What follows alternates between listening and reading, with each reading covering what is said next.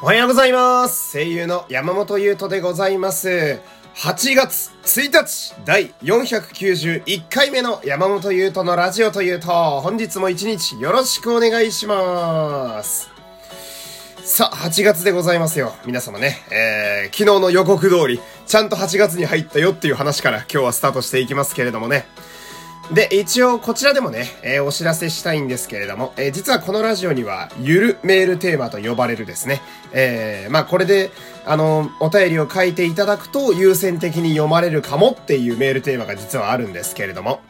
8月のゆるメールテーマは、最近気をつけていることでございます。えー、まあ、どんな小さなことでも OK です。えー、ご本人にとってね、些細なことでも意外と周りにとっては、え、そんなことやってんの？っていうことが意外と世の中には多かったりします。えー、で、お便りを扱うのはですね、まあ、昼以降のね、えラジオがメインにはなってくるんですけれども、まあ、こっちでも、もし余裕があれば紹介してみたいなと思っておりますんで、えーお便りは、マシュマロ、もしくはラジオトーク、ラジオトークのギフト欄、えーこちらからね、えーお待ちしておりますので、えメールテーマの名前、最近気をつけていることをつけてですね、え送っていただけるとすごく嬉しいです。よろしくお願いします。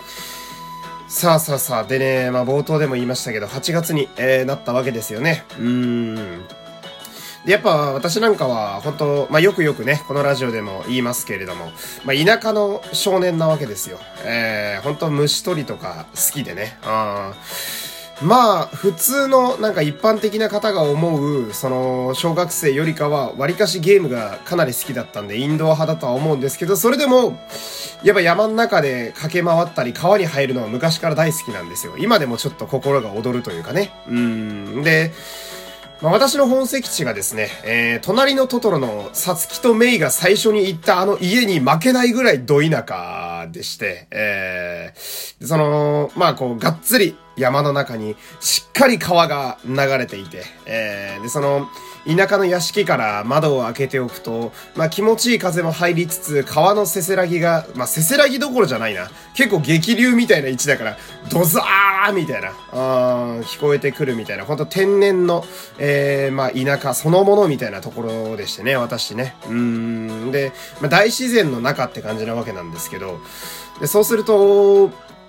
まあね、やっぱ私は実家に帰りたいわけですよ。ここに行くわけなんだけどさ。あまあ、まあ、いろいろとね、こう増えたりもしてるんで、まあ今月も無理かと思いながらもやっぱどっかで帰りたいなっていう思いが強いわけで。えーで、気がつけばやっぱりもう、最後に田舎に帰ってから、そろそろ2年ぐらいになりそうなんですよね。えーなんだかんだで私は、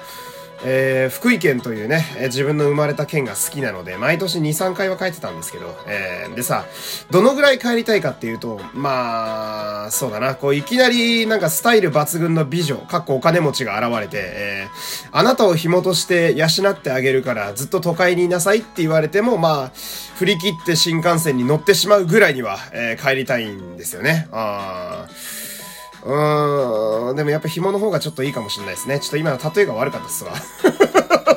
え俺はスタイル抜群の美女に変われる方がちょっといいかもしれないですね。なことはいいんだけど。